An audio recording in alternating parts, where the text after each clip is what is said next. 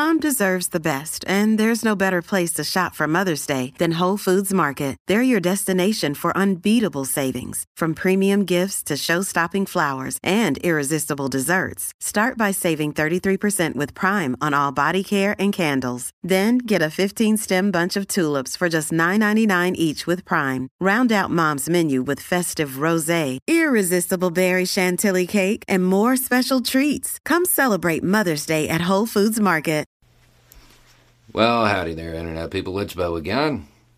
So, today we're uh, going to talk about numbers, records, statistics, predictions, kids, mistakes, and something it may be time to do. Uh, over the weekend, the director of the National Institutes of Health said that Delta shows no signs of peaking. They're saying it is within the realm of possibility to see 200,000 cases a day again. Over the weekend, the U.S. set a record with almost 2,000 children in hospitals due to this. At this point, unless you have a bona fide reason, um, it's probably a mistake to not have been vaccinated. But it's a mistake you can fix. It's an error. There's no reason it has to be a fatal error. The director of NIH described the unvaccinated as sitting ducks. The numbers are still very high for people who haven't taken their shots.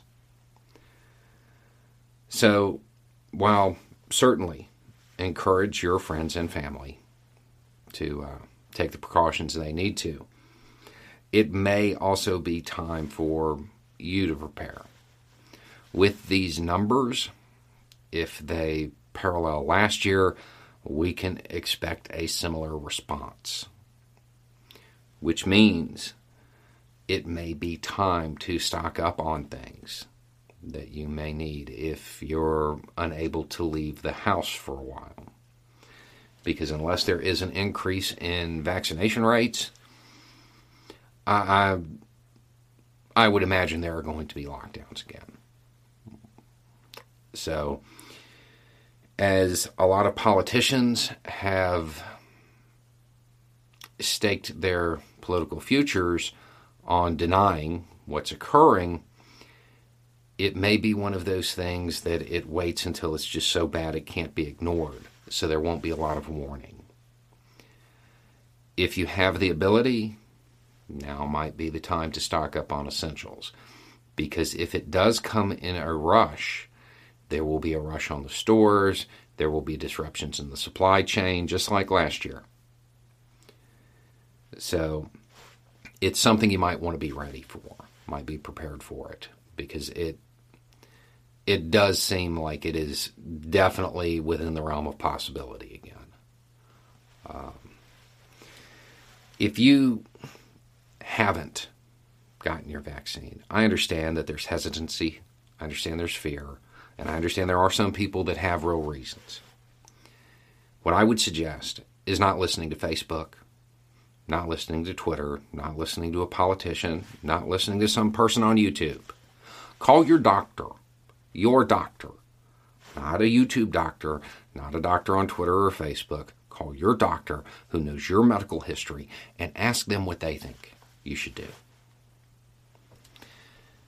Maybe that's the best route because there's a lot of misinformation out there.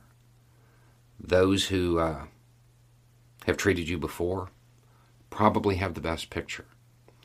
I can understand a reluctance to believe the government or whatever. I get it. Um, your local doc, you probably trust them.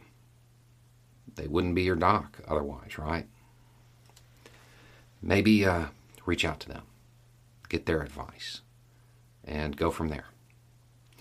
Anyway, it's just a thought. Y'all have a good day.